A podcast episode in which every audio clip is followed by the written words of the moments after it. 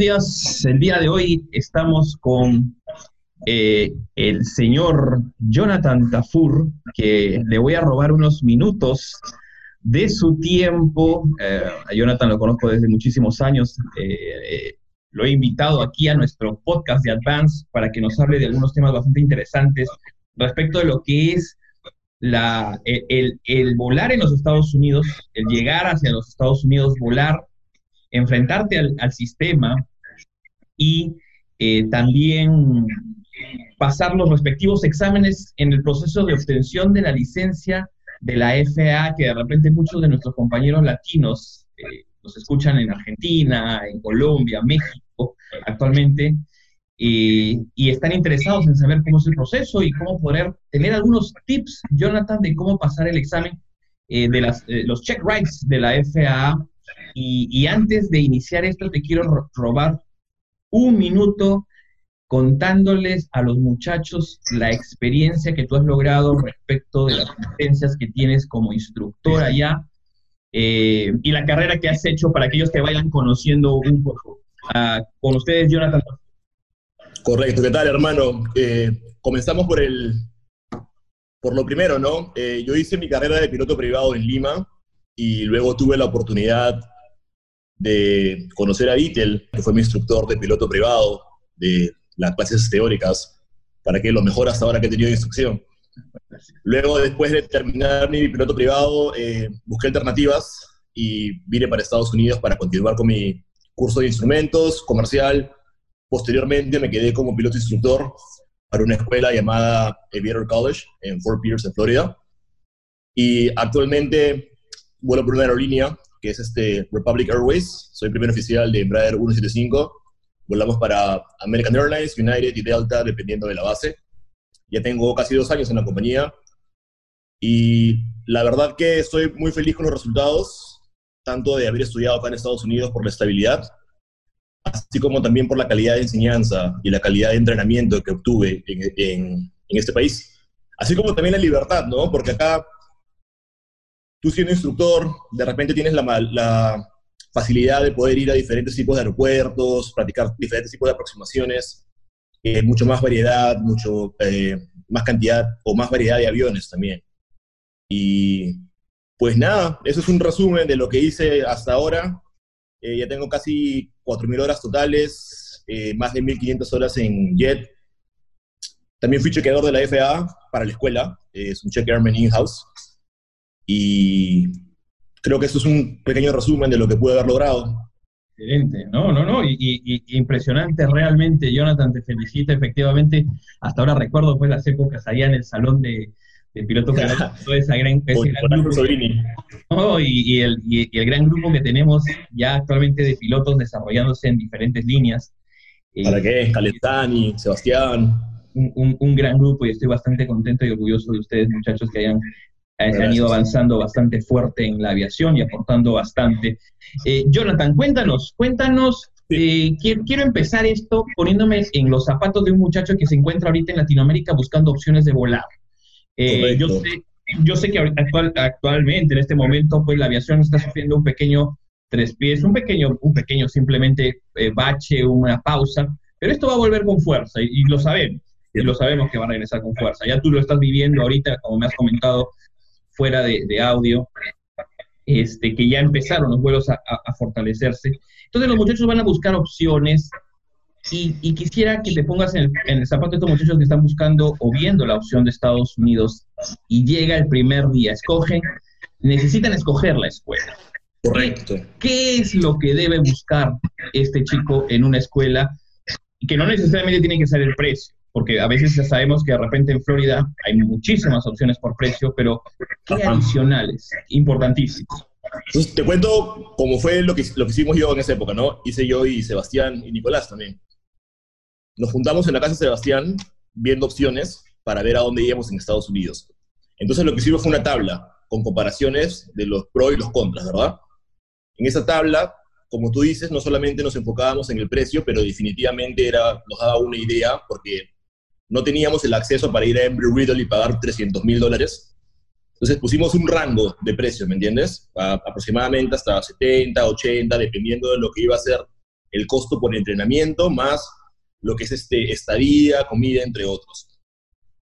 Una vez terminada nuestra tabla, nos quedamos con tres escuelas, ¿correcto? Y para esto buscamos en Florida, porque Florida es un poco más cerca a Lima, entonces vimos de hecho la facilidad de poder ir a visitar a nuestros papás o que ellos vengan a, visitar acá, un poco más cerca a la familia. Yo tengo familia acá, Sebastián también tenía familia acá, entonces si es que uno tiene familia en el extranjero, definitivamente te ayuda a poder estar en un lugar cerca a tus familiares para ahorrar lo que es estadía, comida, entre otros.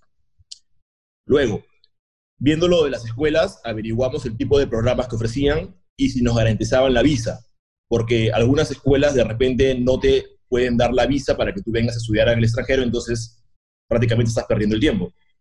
Entre ellas, la escuela a la cual vinimos los tres nos pudo otorgar la visa, así como también nos, hizo, eh, nos dio la oportunidad de llegar hasta comercial en ese momento. Otra cosa que vimos fue la cantidad de aviones que tenían.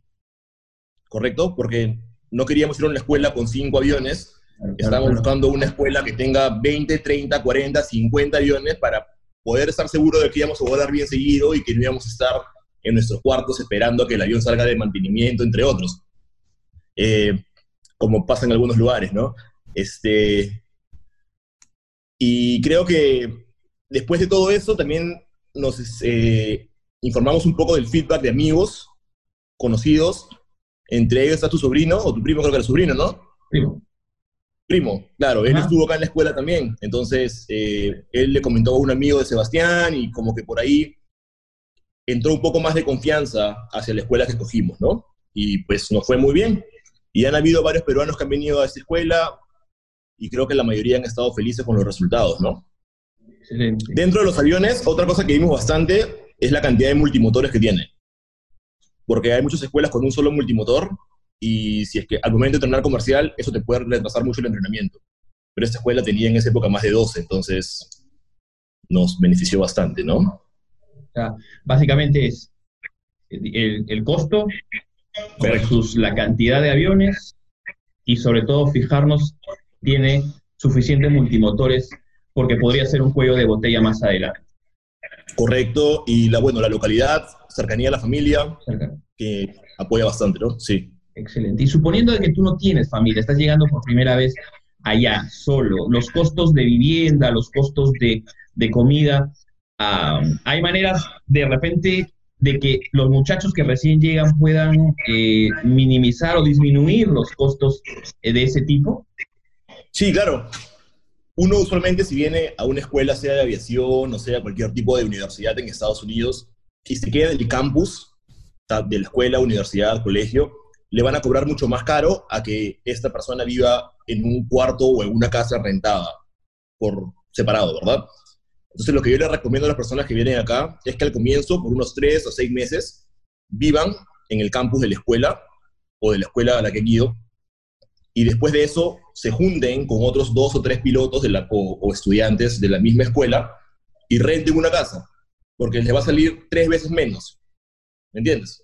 Entonces ahorran bastante dinero. A largo plazo, en un año, en dos años, están ahorrando como 400, 500 dólares al mes. Es bastante dinero.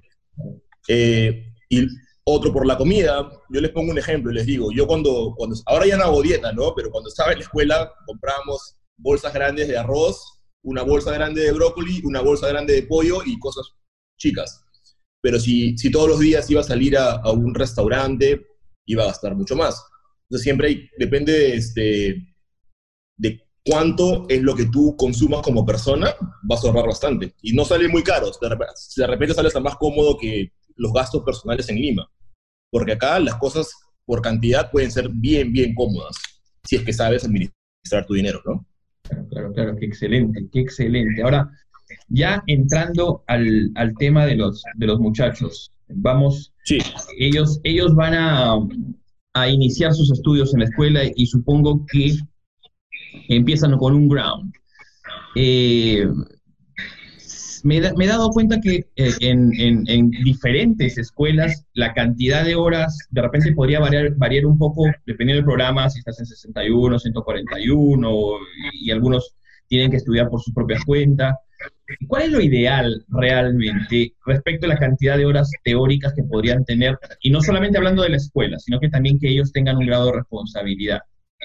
¿Por curso? Por, por, por curso en general. Por ejemplo, Ah, digamos, el piloto privado. privado. Ajá, piloto privado, IFR y después Commercial Pilot. Yo diría, o sea, para no hablar de una cantidad exacta y para que la gente entienda un poco más cuál es el equivalente, clases teóricas, si es parte 141, en el salón yo les diría de lunes a viernes 3 a 4 horas mínimo en el salón. Y luego en tu casa, dos horas para repasar lo que hiciste y una hora para aplicarlo. ¿A qué me refiero con aplicarlo? Tratar de enseñar lo que tú aprendiste. Si la gente hace eso desde el día uno, se pone a practicar, por ejemplo, aprendieron los sistemas del Cessna, van a su casa, repasan dos horas y luego agarran a un amigo, oye, ven, este, Darío, te, puedo enseñar cómo son los sistemas del Cessna. Una hora por día, créeme que va a acabar su, su curso de privado y vas a ver más que un instructor, sinceramente. Y eso yo le digo a todos mis estudiantes del día uno, aplícalo, aplícalo, aplícalo y salen, pero le- eh, funciona bastante. Entonces sería más o menos cuatro horas de, de clase por día de lunes a viernes y luego unas tres horas más en tu casa, ¿no? Dos,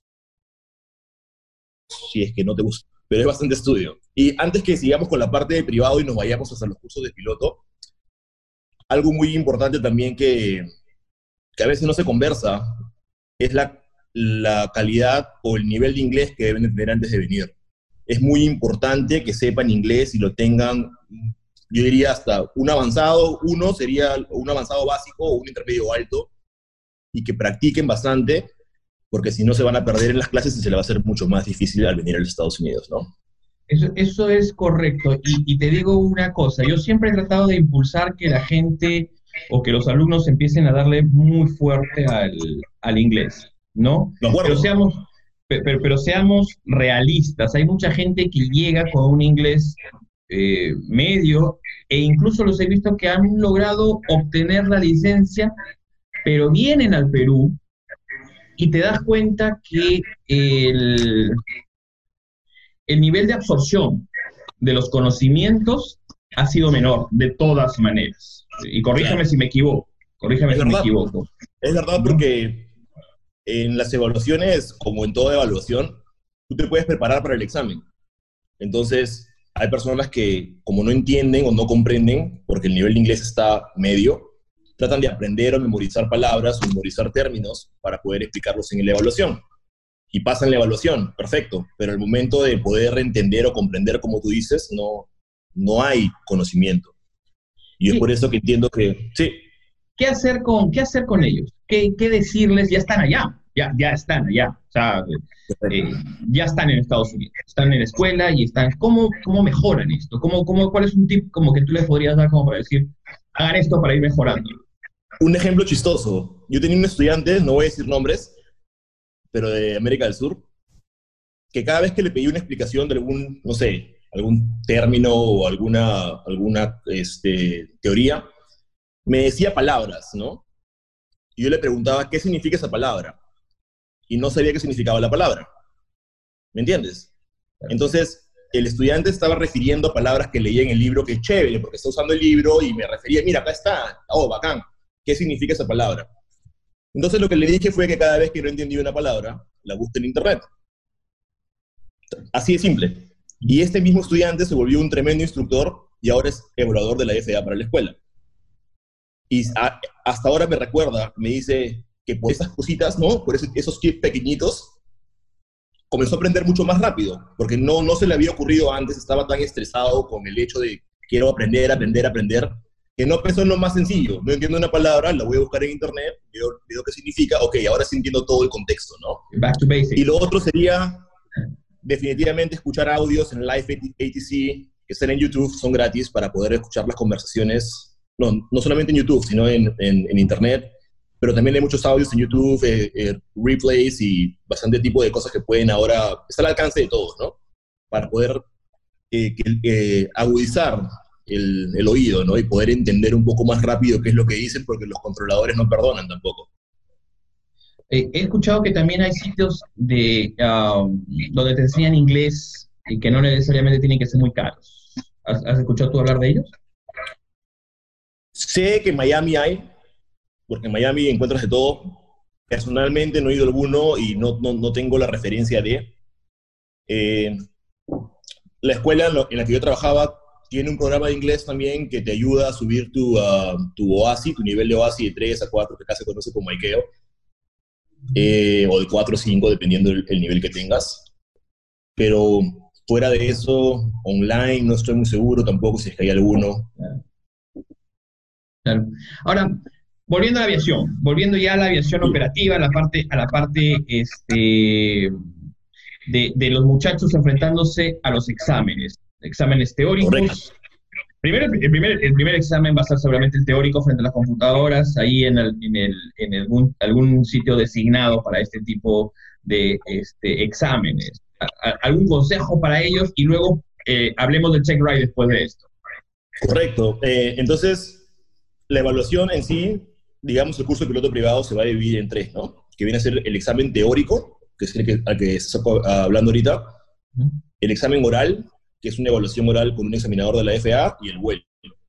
Enfocándonos en el examen teórico, muchas veces las personas dicen que el curso de teoría que llevan no es equivalente a lo que le preguntan en el examen de la FAA, y es cierto, porque el examen de la FAA se basa en una base de preguntas.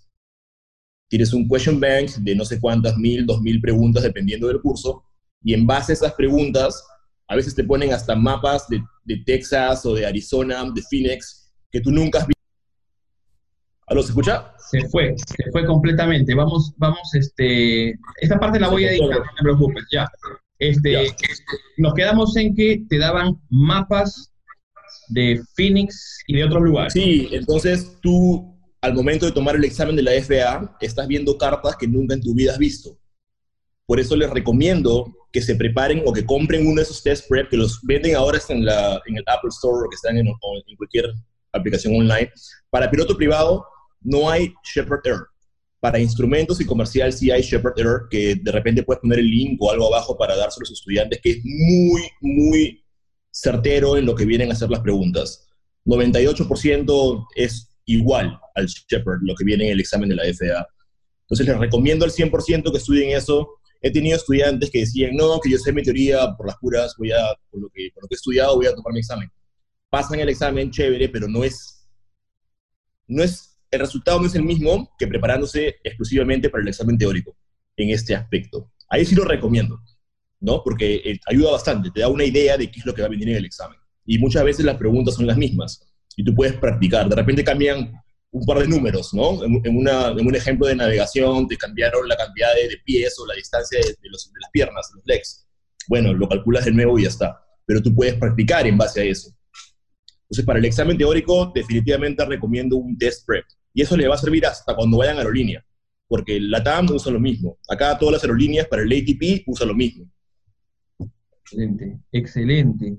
Ok, pasaste el, pasaste el teórico, ahora te viene eh, algo un poquito más, más este, de un poquito más de esfuerzo, el, el examen oral y el check right. Correcto. ¿Qué esperamos en estos dos?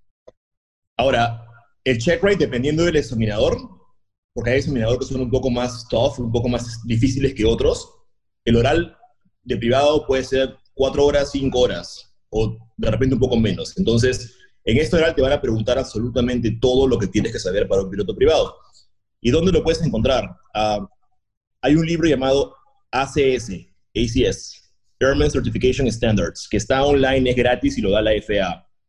En este libro te vienen todos los tasks, uno por uno, donde te explican, o, o prácticamente el examinador usa este libro y te pregunta en ese orden las cosas que tú debes saber. Y ahí dice, el task, no me acuerdo exactamente qué era, pero creo que son este, aerodinámicas, por ejemplo y te van preguntando, ¿qué es esto? ¿Qué es lo otro? ¿Qué es drag? Bla.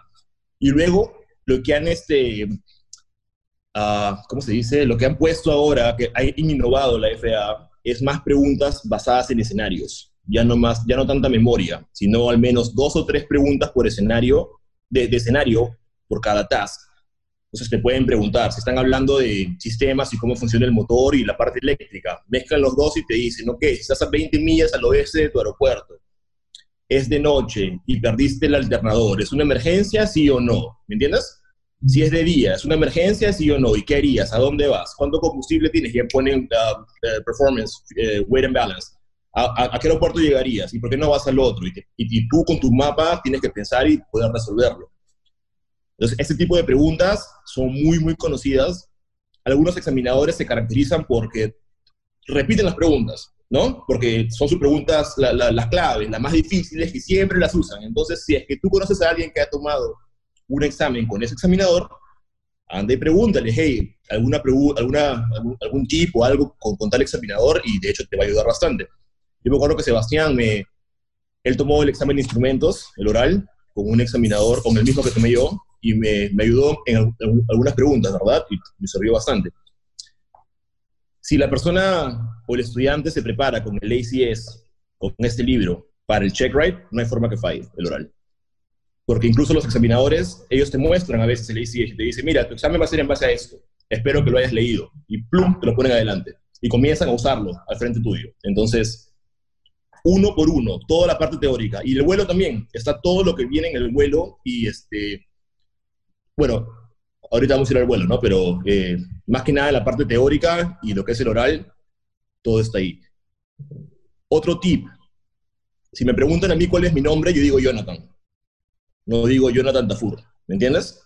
Lo mismo en el check right. Si te preguntan cuánto es 2 más 2, 4, se acabó. No digas 4 porque si tenemos dos unidades sumamos dos unidades, viene a ser un total. En los, en los check writes, básicamente en los check writes no des más información. Jamás. O en los exámenes orales no des más información de la que no te están pidiendo. No, porque siempre, por lo general, terminas cavando un hueco tú solo. Y, o, o, o, le quitas la siguiente pregunta que el examinador tenía y como ya no sabe qué preguntarte, te pregunta lo más difícil. O piensa que sabes todo y ya que se sabe todo, pum, te pregunta algo más.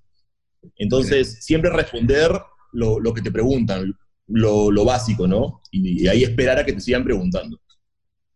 Excelente. Qué buen, qué, qué, buena, qué buen este, qué buen dato. Otra, perdón, antes que sigamos. Dale, dale, eh, dale, dale. Que también me acuerdo bastante. Si te equivocas en algo, o acéptalo, ¿no? Di, ok, mi error, ¿me entiendes? No, no trates de ser prepotente y decir, no, pero yo lo leí así en internet, ¿me entiendes? Porque los examinadores se molestan bastante y, comienzan a, decir, pues este me, quiere agarrar de tonto. Aceptar tu error, saber cuándo decir, ok, my bad, ¿no? Lo otro, entender que se pueden usar referencias de la FA, libros, como el libro de, Weather, que es un libro blanco, los FARS, que es el libro de regulaciones, el PIHA, que es un libro donde está prácticamente todo tú puedes referirte a los libros, abrirlo y leer del libro, si es que no te acuerdas algo. Por eso es muy importante que al libro le pongan tabs, ¿no? Como que eh, stickers donde tengan las cosas más difíciles de aprender de repente y en, en pleno examen tú puedes coger tu libro, abrirlo y leerlo. Y está aprobado porque es un examen a libro abierto. Muchas personas no saben eso. Claro, mucha gente no sabe eso. No sabe eso. Sí, eso es correcto. Y y, sobre todo que no, no, es, no se está, es claramente que no se promueve el aprendizaje memorístico. Correcto. Ellos quieren que sepas buscar la respuesta. Que si es que no sabes la respuesta, sepas buscarla y, puedas eh, llegar con el resultado, pero mostrando los libros, ¿no? Y no, no pueden ser tus notas, no puede ser tu cuaderno, tiene que ser un libro de la FA que se usa para esto. Tal cual. digamos, digamos, quieren una referencia de la autoridad, una referencia ¿no? Sí, así es. Pasaste el oral. O, empecemos de, vamos con la mala noticia, no lo pasaste, porque cabe la posibilidad de que el, teórico no lo hayas pasado y que el oral no lo hayas pasado. En, eso, en ambos casos, ¿qué espera el, el piloto? En la escuela donde estaba yo, si no pasabas el examen teórico, no podías ni siquiera aplicar al check right. Y para esto habían tres tipos de evaluaciones con chequeadores de la FA, que yo era uno de ellos, que tenías que pasar antes de llegar al check right, ¿correcto? Entonces, si jalaste el teórico, te iban a hacer decir que lo tomes de nuevo. Para esto, tú, la mínima puntuación es 70%, y si sacas menos de eso, obviamente jalaste. Te preparas, lo tomas de nuevo y lo pasas. El teórico ya está, listo, lo cerraste. Vas al oral y lo jalas, me dices, ¿verdad? Claro el examinador te da una nota, un disapproval notice, que queda en tu récord para toda tu vida. Y este esta eh, evaluación fallida tienes que retomarla. Por lo general, cuando la retomas, le pagas la mitad del monto total que pagaste para el check rate del examinador. Digamos, si te costó 500 dólares hacer la evaluación, cuando lo tomes de nuevo, lo va a redondear a 300. Ya, tienes que llevar de nuevo, o sea, vas a gastar un poco más por tomar el oral de nuevo. Uno. Lo otro queda en tu récord. Lo otro pierdes tiempo. Si tú viniste a Estados Unidos y pensaste que ibas a acabar todo en 8 o 9 meses, al jalar esto, ahora tienen que reprogramarte el examen. Y, para eso tienen que mandarte con un instructor a que hagas teoría, porque ¿no? la escuela tiene que estar seguro de que vas a pasarlo. Ahí son una semana de teoría. Digamos que el examinador tiene como 50 estudiantes esperándolo. Dos semanas más para que tengan que volar de nuevo. Ahora, ya no volaste por tres semanas. Tienes que volar de nuevo para estar current para tu, o proficient, no current, para tu eh, evaluación. Perdiste dinero, perdiste tiempo, innecesariamente. Conclusión, prepárate bien antes del sí. ride. Yo creo que no hay excusa para jalar un oral, sinceramente. A menos que sea una persona muy nerviosa o que tenga ¿no? algún problema y que no haya trabajado en lo que es la seguridad para poder responder las preguntas, uno debería estar 100% preparado para un oral. Perfecto. Debería, debería. Excelente. Ahora, pasaste y, y, y ¿qué viene? El examen en el aire. Para piloto privado, porque todavía vamos a hablar un ratillo más de lo que es el commercial y el IFR. Ajá. Ok. Tienes dos opciones. Eh, digamos, si el oral fue muy largo y comenzaste a las 8 de la mañana, ¿no? Porque temprano, o a 6 de la mañana, que a veces pasa incluso. El día anterior no dormiste, porque es tu primer check ride, estás dando vueltas en tu cama, no puedes dormir, nervioso, sudando, dormiste media hora, llegaste al oral con café, Red Bull, lo pasaste y dijiste, por fin, porque te preocupaba el oral y tú estás seguro que en el vuelo la vas a romper, ¿no? Que es lo que siempre pasa. En esa situación, yo les aconsejaría que hagan un discontinuo, que le digan al examinador que no se sienten bien y que posterguen el vuelo y que no vuelen ese día. ¿Me entiendes? Porque si vuelan ese día, no, no van a estar al 100% y lo van a hacer mal. Uno. Si es que no es el caso y están bien, se sienten tranquilos, por lo general después del oral, el vuelo viene inmediatamente. Entonces, cuando acabas tu oral, el examinador te dice, ok, listo, prepara el avión, vamos a volar.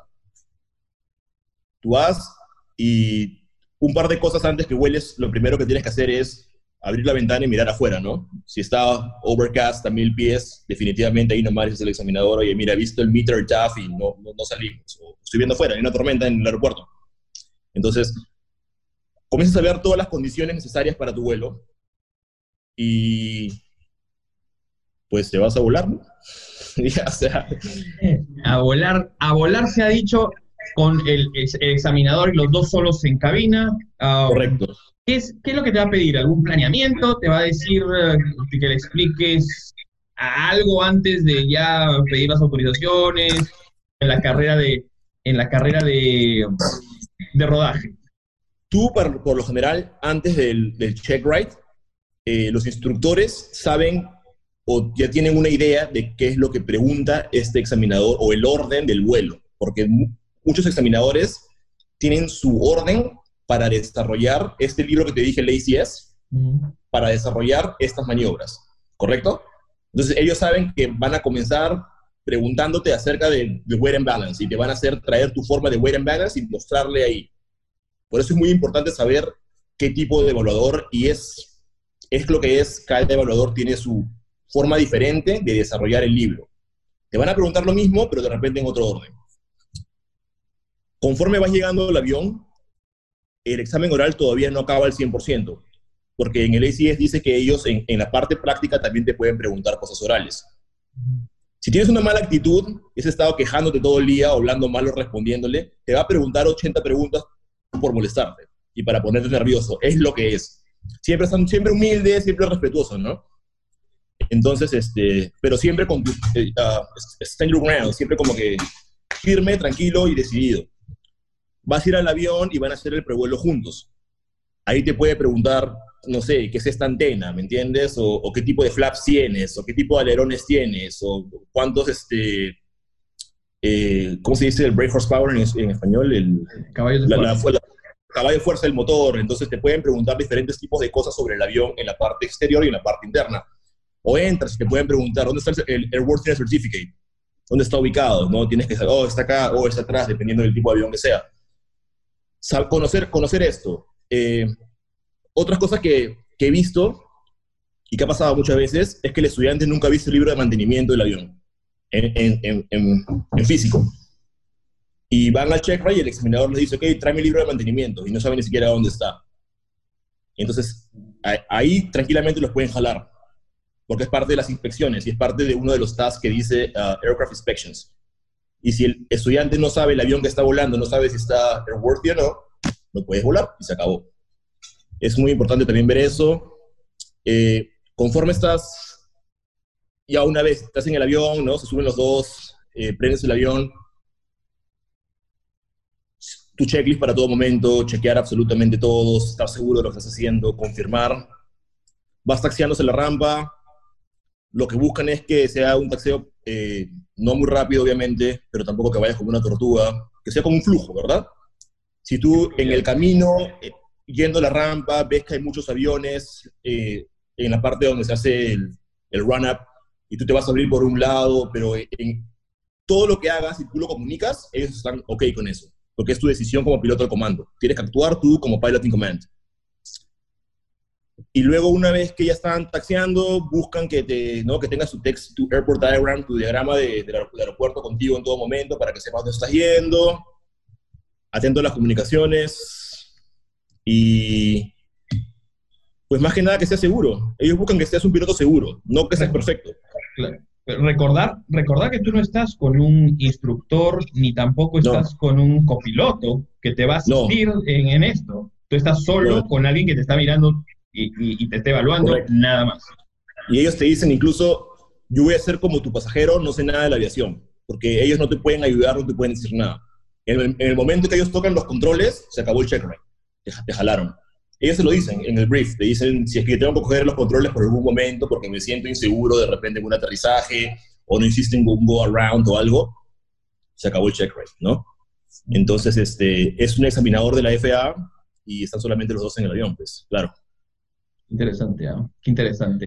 Muy bien, o sea que ya eh, eh, es parte de un proceso que nosotros tenemos como pilotos acostumbrarnos al hecho de que nos van a examinar, que nos van a estar mirando, todo el tiempo y que debemos mantener simplemente la calma y ser nosotros. ¿no? Eh, eh, no, no estás subiendo para que no pases el examen, estás subiendo simplemente para saber que tú cumples con un estándar, no tienes que ser una estrella.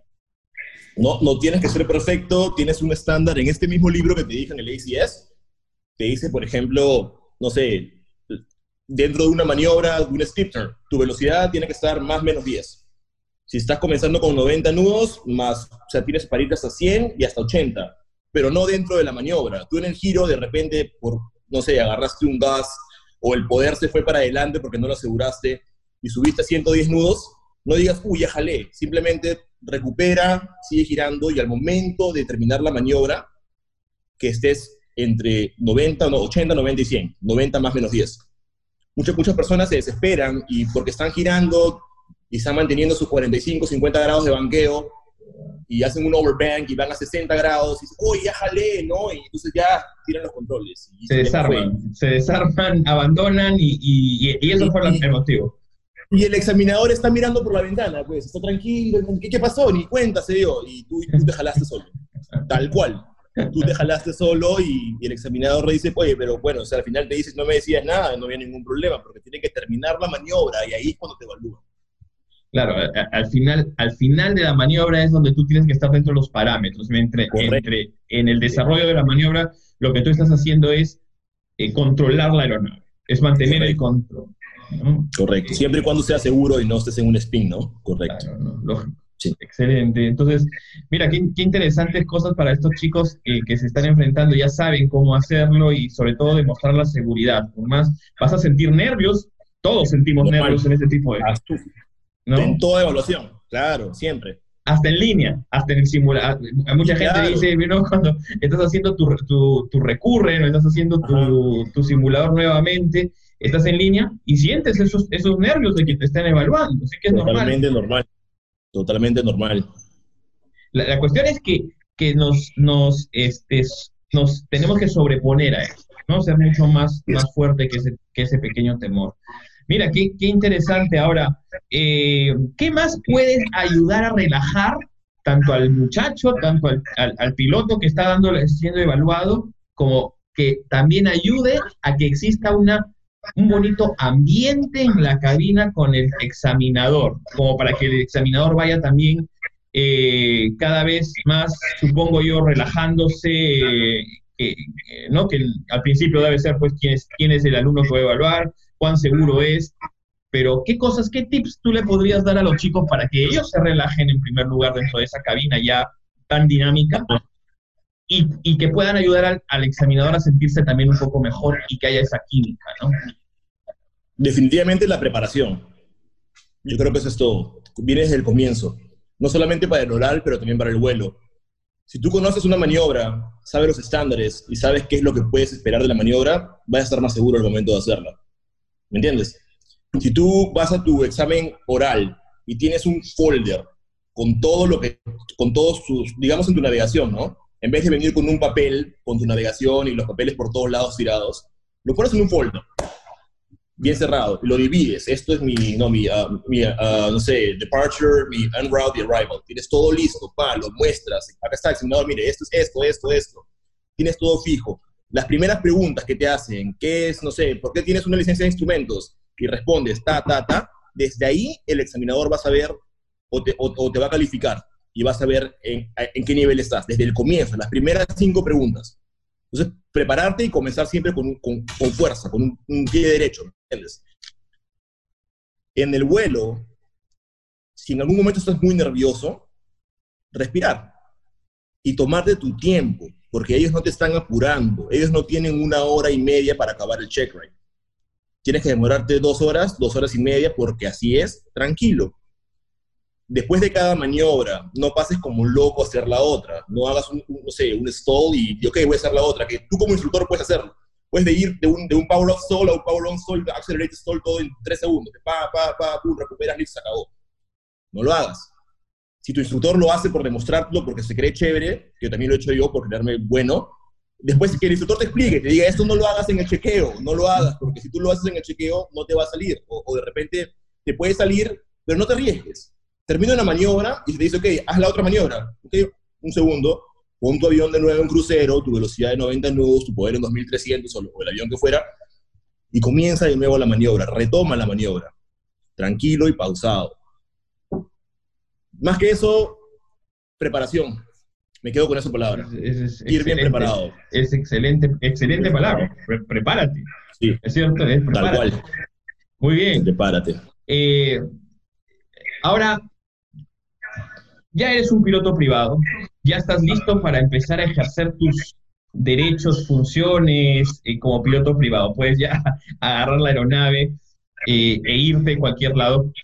¿Qué les puedes decir ya a los chicos que tienen el piloto privado eh, y que quieren ejercer ese privilegio de, piloto privado para que no vayan a meter la pata y después se estén eh, enfrentando pues, no claro ya ya, ya me siento eh, ya me siento el, el, piloto del año porque ya puedo volar tengo, tengo, puedo subir a los amigos tengo mi tengo mi licencia privado ya eres Maverick ya estás listo para la película ya estás para la película. ya está, para listo lo primero que sepan sus limitaciones, sepan qué es lo que no pueden hacer. Hay muchas personas, créeme, que piensan que por ser pilotos privados ya pueden cobrar por volar. pasa. Uno. Lo segundo, siempre antes que vuelen, que preparen su vuelo. No porque han ido 80 veces de Four Piers uh, o Paloca, y para esto ahí lo quiero hacer un llamado a Nicolás por, las, por lo que hacía. Este, no porque has sido el mismo aeropuerto 80 veces, vas a dejar de ver tu clima, vas a dejar de ver tus NOTAMs del aeropuerto, ver si es que han cerrado alguna pista, si es que hay alguna aproximación que no esté en uso, entre otras cosas, o si hay algún taxiway cerrado. Ha pasado que han habido este, estudiantes yendo a aeropuertos, han aterrizado en el aeropuerto y el aeropuerto ha estado cerrado para el público. Entonces, definitivamente el planeamiento. Planeamiento del vuelo, no sentir o no eh, dejarse llevar por la presión externa. ¿Correcto? Que a veces también uno está llevando a su enamorada, por ejemplo, y no, y que la enamorada quiere quedar bien, entonces el clima está mal, de repente no te sientes seguro en esos vientos, porque el viento cruzado, más de, no sé, 17 nudos, gas 30. nunca has aterrizado mitos así, primera vez que lo vas a hacer y como tu novia está ahí, te está diciendo, oye, sí, pero tenemos que ir, mi foto, quiero ponerlo en Instagram, ya, vamos, subiste y ahora no sabes cómo bajar. Y no sabes cómo bajar. Entonces, saber tus limitaciones por la parte de las regulaciones, la, limitations for private pilot, saber tus limitaciones como piloto, cuántos vientos, cuál es tu ceiling, hasta, hasta ¿no? Y planear tu vuelo ver el clima, ver los NOTAMs del aeropuerto al que estás yendo, ver los NOTAMs del aeropuerto del cual estás despegando. Más que eso, preparar el avión. No olvidarse que tenga combustible. Ha pasado. ha pasado. Claro, déjame decirte que... Han salido con bajo combustible. No solamente, no solamente los pilotos privados. A mí me ha tocado, este, me ha tocado investigar eh, como, como investigador de accidentes aéreos me ha tocado investigar situaciones de ese tipo. Y no, Correcto. Y le ocurre, claro, claro, hasta, un profesional, ¿no? Sí, un avión, instructor y estudiante, primer vuelo en la mañana en Florida, sabes que hay mucha humedad, ¿verdad? Bastante humedad en verano. Despegan y en final, no en un aeropuerto, sino en el de Vero Beach, al norte, se les va el motor y terminan aterrizando en una, eh, eso es el trail road, en el tren se, caen. La vía de tren. ¿Qué fue lo que no hicieron? No le hicieron drain al, al combustible. Y, está, y se bloqueó con agua. Imagínate. Les tomaba 20 segundos hacer drain a un lado, drain al otro y se acabó, se salvaba. Entonces, prevuelo, siempre estar seguro de lo que estás haciendo, ¿no? Y hacerlo. Jonathan, hay, un, sí. Hay un tema, hay un tema que, para muchos chicos les parece, y lo he escuchado, escabroso, el, el, el segmento ya de IFR. Ajá. La gente dice que es el, más este, horrendo. Esto es, peor que tener a, a, a Chucky hay que tener dos esposas. Eso es, es tener dentro del avión ves a Chucky y a, y a, y a, ¿cómo Y la la, muñeca. Pues imagínate, ya es... ¿En serio? en serio, he escuchado a muchos muchachos decirme, eh, Dite, por favor, no, este, ayúdame, prepárame, o, o de repente, este, eh, vamos a abrir, abre un curso o, suelta más información del IFR, este, porque es una, etapa demasiado complicada en algunos casos. ¿Un mito? ¿Es realidad? ¿Qué hay que hacer? Yo creo que depende mucho de la persona, porque a mí me pareció lo más fácil en lo que va mi entrenamiento, sinceramente. Tú, yo me sentía como jugando, no sé, un, juego de computadora, ¿me entiendes? en el avión estás despegando de un aeropuerto 400 pies, se ponen los fuegos, no ves nada hasta 210 pies que estás en el ILS en otro aeropuerto X. Entonces tú, de nuevo voy a lo que iba antes, si tú estudias bien tu teoría, ¿me entiendes? Estudias bien, bien la teoría, entiendes el fundamento, sabes qué es la aproximación, sabes qué es un ILS, ¿no? Vas desde, lo básico, conoces bien tu sistema de navegación, tienes un six-pack, sabes bien qué hace tu HSI, si tienes un Avidyne, sabes bien qué hace tu PFD, tienes un G1000, sabes cómo funciona tu piloto automático, pero conoces todo. Tú al conocer todo tu, tu avión, se te va a hacer muy fácil aprender cosas nuevas. Pero hay personas que suben un avión y han pasado de volar un Cessna Six-Pack 50 horas para privado, comienzan instrumentos en un G1000 y ni siquiera tienen la menor idea de para qué es el botón que dice OBS. Entonces, están peleando sus primeras ocho horas en aprender cómo funciona el avión, en, en vez de aprender Correcto, en vez de aprender lo que es instrumentos. Y eso pasa bastante porque acá también en la escuela las personas estudian eh, privado en un Cessna, Sixpack, y luego van instrumentos tal cual, a un Avidyne un G1000. Y, y si no se preparan antes de, se van a perder. La parte teórica me parece sencilla porque es un poco más ah, el examen oral, por ejemplo, ya no, ya no te preguntan mucho lo que es weather, clima, porque ya te lo preguntaron en privado, te preguntan un poco qué son los servicios. No tienes muchos sistemas, más que nada lo nuevo de tu avión. Por ejemplo, si tu avión tiene un Avidyne, te preguntan qué es el Avidyne, pero ya no te preguntan todo lo que es combustible, electricidad. Es un poco más corto el horario. Se puede acabar en una hora, dos horas a veces. Entonces, eh, yo, yo, para mí, me parece que la parte de instrumentos, siempre y cuando la estudies bien desde el comienzo, desde el día uno, se debería hacer un poco más fácil que lo que es privado. Privado me parece lo más difícil acá ¿Sí? Sinceramente, sinceramente. Privado acá es bien completo. Y, en privado es que te mandan a tu navegación solo acá, pues que tienes que hacerla sí o sí, si no, no te firman para el check right. Y hay muchas personas que, se, les hace difícil, ¿no? Al comienzo. Claro, claro, claro. Eh, el check right de IFR, ¿qué, tips, qué trucos, qué, qué, qué, cosa esperar del examinador? Igual que en el privado, sí, que, resumen para que ellos Igual. Lo mismo con el ACS, el mismo libro, pero ahora va a decir instrumentos, Ermer Certification Standards. Te van a preguntar task por task. Lo primero que te pueden decir, ¿no? ¿Por qué quieres su licencia en instrumentos, no? O sea, es para saber qué tipo de, qué es lo que puedes hacer con esa licencia de instrumentos. Volar en clase alfa, volar special BFR, volar en una IFR flight plan, volar en IMC conditions o uh, below BFR, este tipo de cosas. Luego te pueden preguntar, eh, qué tienes que hacer para mantener tu licencia de instrumentos current, ¿verdad? O la diferencia entre currency y proficiency. Tú les explicas, ok, currency is to be legal, proficiency be able to perform. Ok, chévere. Ahora, how do you keep yourself current for IFR? Uh, I have to do six instrument approaches between bla, bla, bla. Todo esto que te estoy comentando, en ese orden, lo ves en el ACS, tal cual. Y está uno por uno. Entonces, muchas personas ni siquiera ven el ACS y van al oral y, estudian algo llamado Pilots Café, que está en Google, que es una, como un resumen de lo que vienen a hacer todas las regulaciones y todo lo que tienen que saber. Y se pierden. O, a veces estudian lo que está en el Pilots Café y no se dan cuenta que esto lo han actualizado hace como ocho años. Y todo está ya pero cambiado. O, ¿Entiendes? Entonces no, no están al tanto con lo que está pasando actualmente. Eh, ¿Qué más se puede esperar del oral? Preguntas bien concisas, el, plan de vuelo de instrumentos, eso es como un 50-60% del, del examen, sinceramente.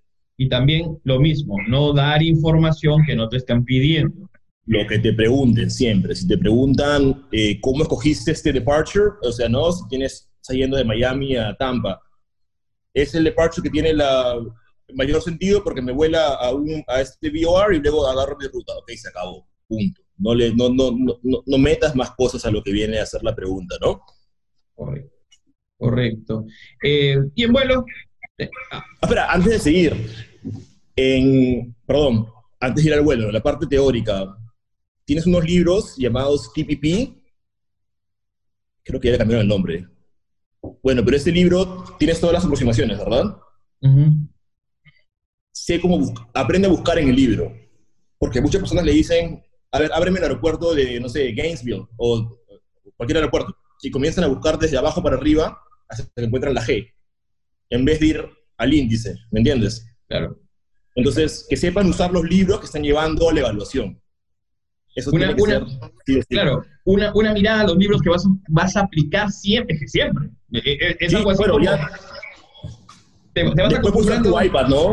Claro, tu iPad ya al final es lo que vas a usar hasta aerolínea, porque en el iPad tres clics sale todito, pero para el examen te piden que lleves el libro, definitivamente. Eh, eh, es, es, lo mismo que cuando tú estás en línea y, tu, y, un, un Quick Reference Handbook, tienes que leerlo. Yo sé que tienes que leerlo y, conocer dónde están las partes. Practicar. Practicar, ¿no? O sea, con tus mismos libros practicas a utilizar los libros. Literalmente practicas a utilizar los libros. Y vas uno por uno y alucinas en tu panel y vas, ok, esto es así, ya, ya, listo, chévere, siguiente. Vas practicando las emergencias y los, procedimientos. Sí, eso te acostumbras desde, desde la escuela. Eso te tienes que acostumbrar desde la escuela, ¿no? Sí, tal cual. Perfecto, ya tenemos entonces eh, nuestro chequeo de IFR que no, no debería ser tan complicado como, como los chicos esperan. No, no negativo. Y, y, lo mismo pasa para tu, para tu commercial. Supongo ya de repente haciendo un resumen de, de, lo que son los, los tips para pasar los exámenes de check right, eh, esperamos lo mismo para el comercial.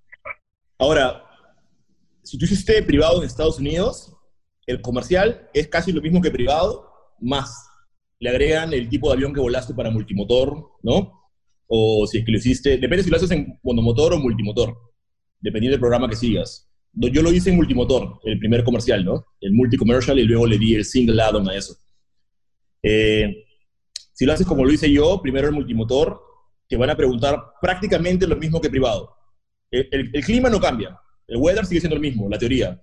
los servicios siguen siendo lo mismo, lo mismo meter, mismo node lo, lo mismo. Eh, la navegación sigue siendo la misma, solamente que ahora en vez de irte eh, por la costa o no o, bordeando, ahora te vas a una línea recta porque eres comercial. Tienes un avión de dos motores o, o, ya estás pensando en otras cosas como la economía del vuelo, pasajeros, ¿no? Este, lo que cambia son los sistemas del avión, performance del avión y limitaciones y privilegios del piloto comercial. Más que nada la parte de las regulaciones, ¿no? Privilegios y limitaciones en la parte del oral. En la parte del vuelo, lo que cambia son los estándares. Si ya antes era en privado más menos 10 de velocidad para una maniobra, acá es más menos 5, ¿me entiendes? Tiene que ser un poco más pulido, nada más. Nada más. Si el Steve Tron era de 45-50, ahora es de 55-60 grados de banqueo, por ejemplo. Y, y la actitud del check ride es la misma, del, del examinador, perdón. ¿No? Es la misma. Es un poco más sencillo, porque ellos ya saben que tienes horas de vuelo, que sabes aterrizar, son un poco más relajados en realidad. Excelente, excelente. En ese interín que tú estás ganando entre el IFR y el commercial, um, hay una, una parte en la cual tú tienes que construir horas. Correcto. Vas a acumular horas. ¿cierto? Time build. El time build, ¿no es cierto? Ajá. Okay.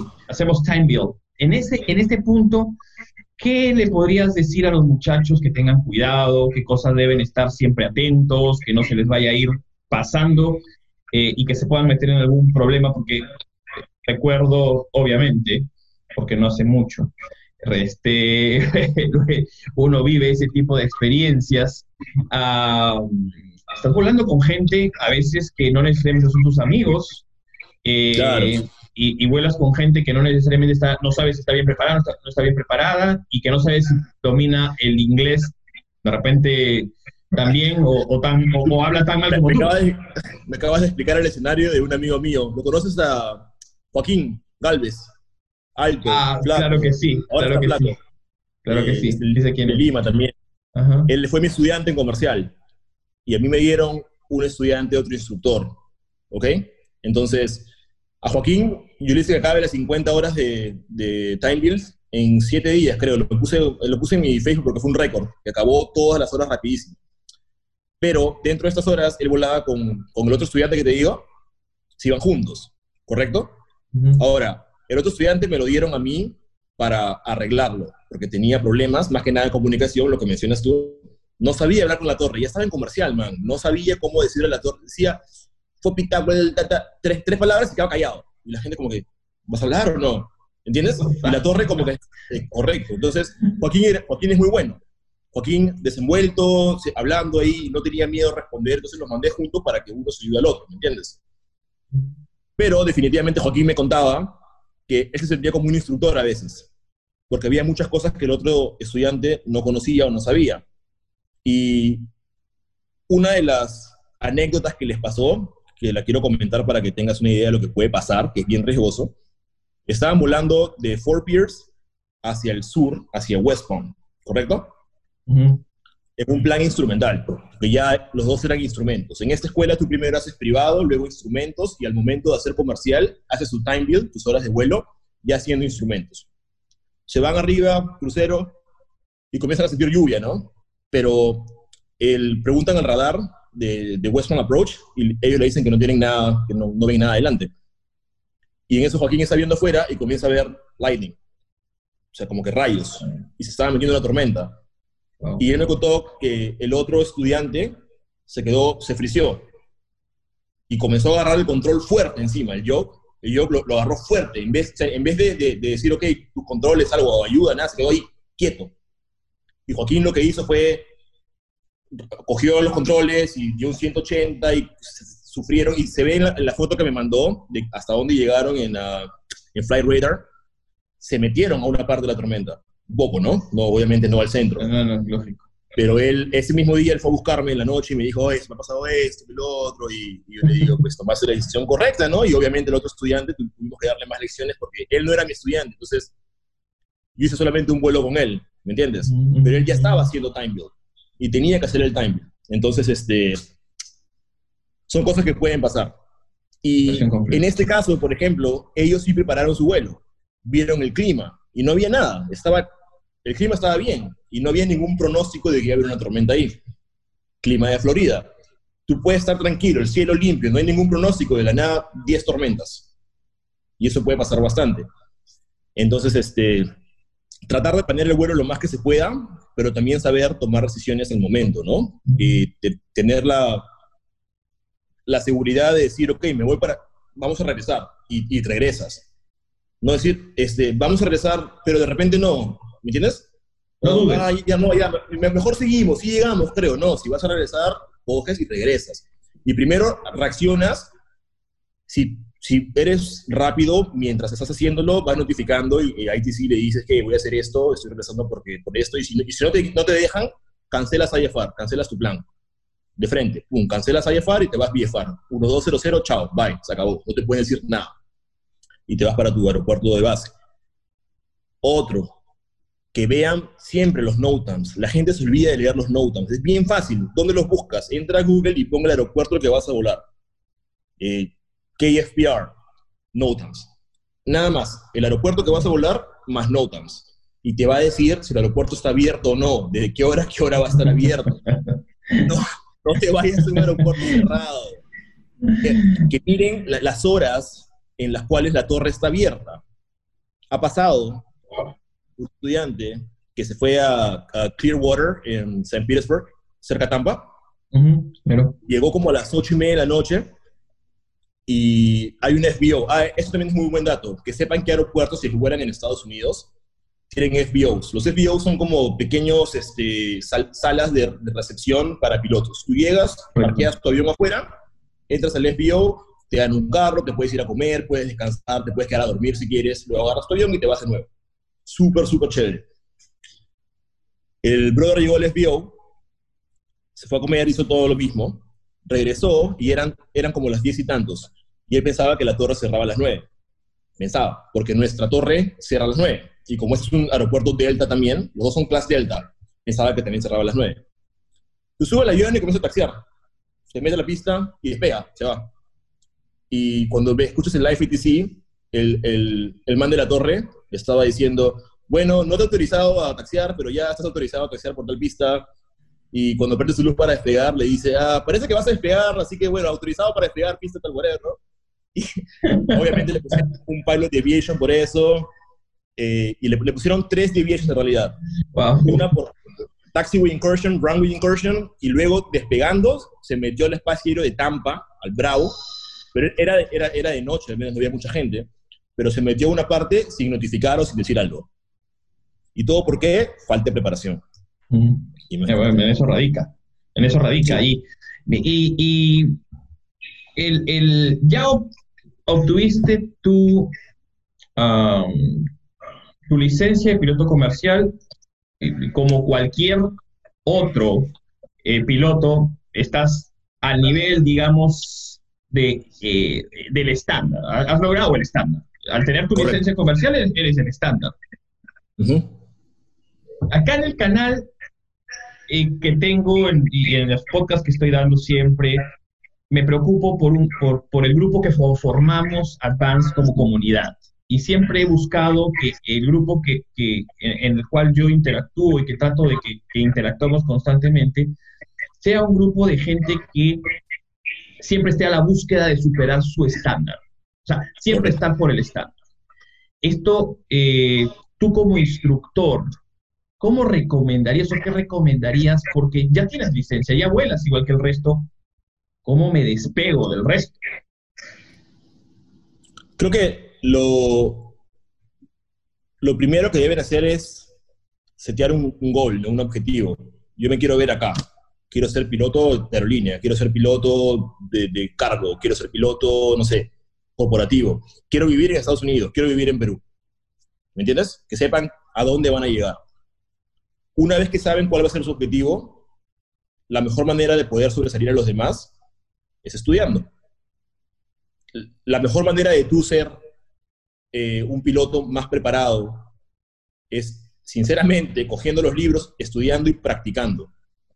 Es, la, manera más sencilla. Si tú quieres ser en un momento piloto de Airbus o piloto de Boeing, comienza a prepararte para el avión que vas a volar.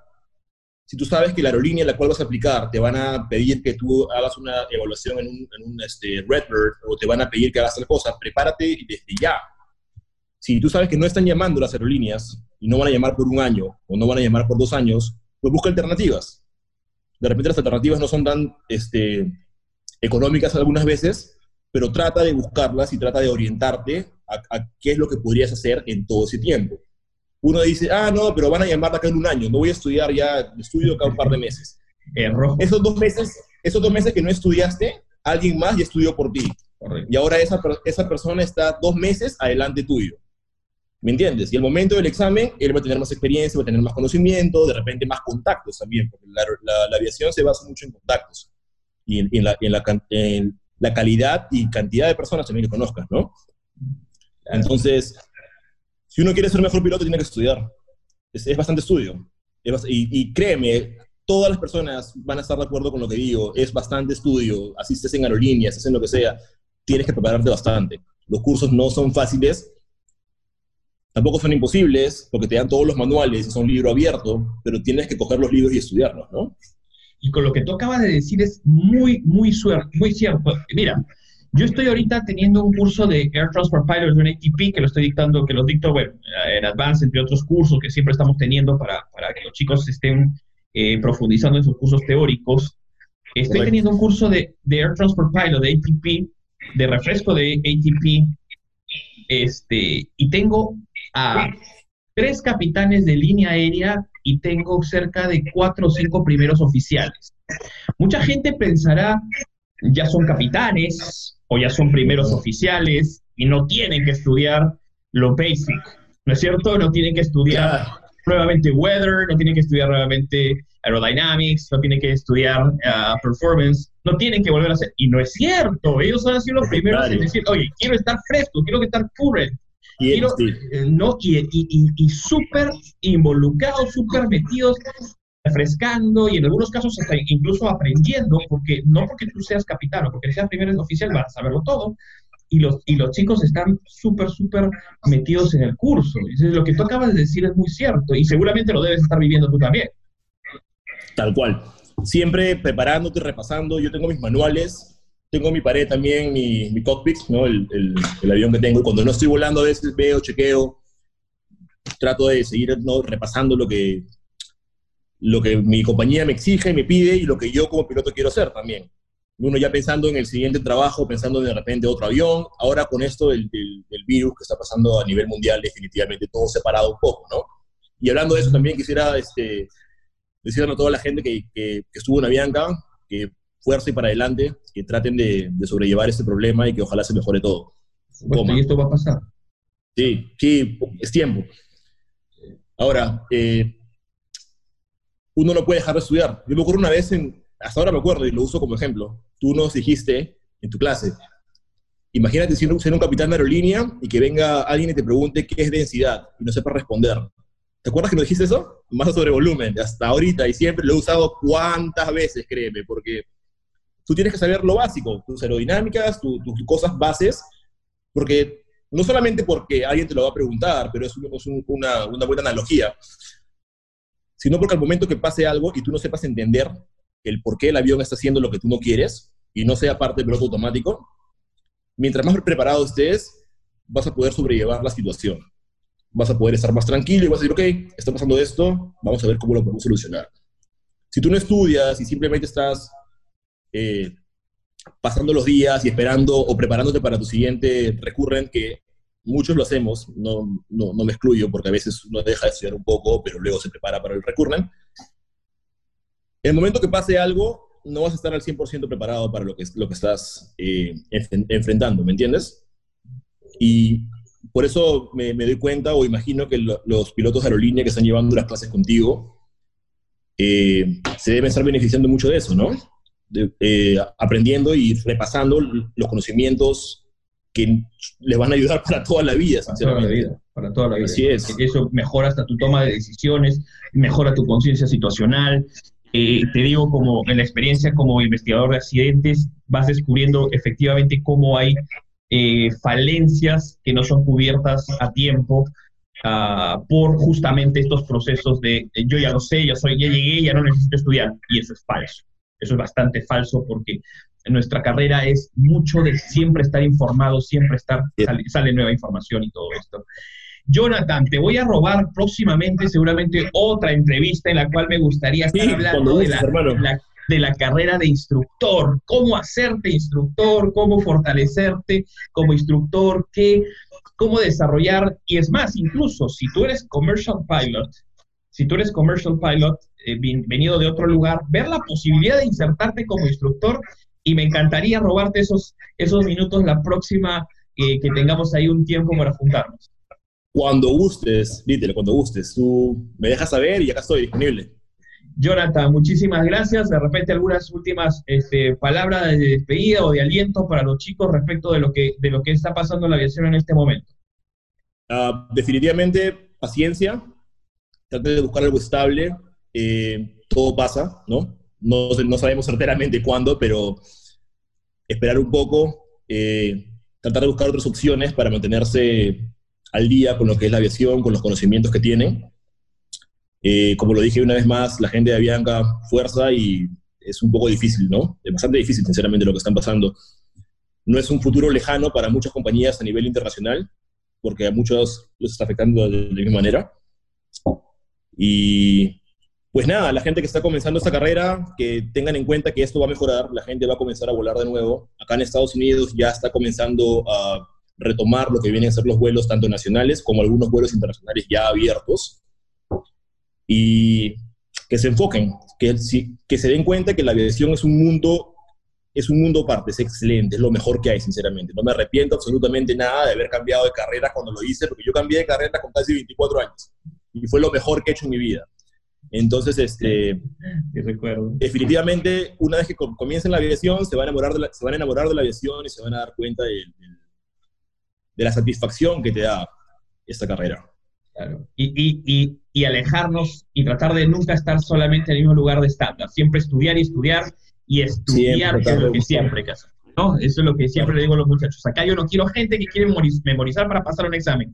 Advance se caracteriza por la gente que quiere avanzar y aprender cada día mucho más. Jonathan, muchas gracias por estar conmigo, gracias por estar en este podcast y nos estamos viendo pronto. Gracias, Jonathan. Bye bye. Un abrazo, hermano.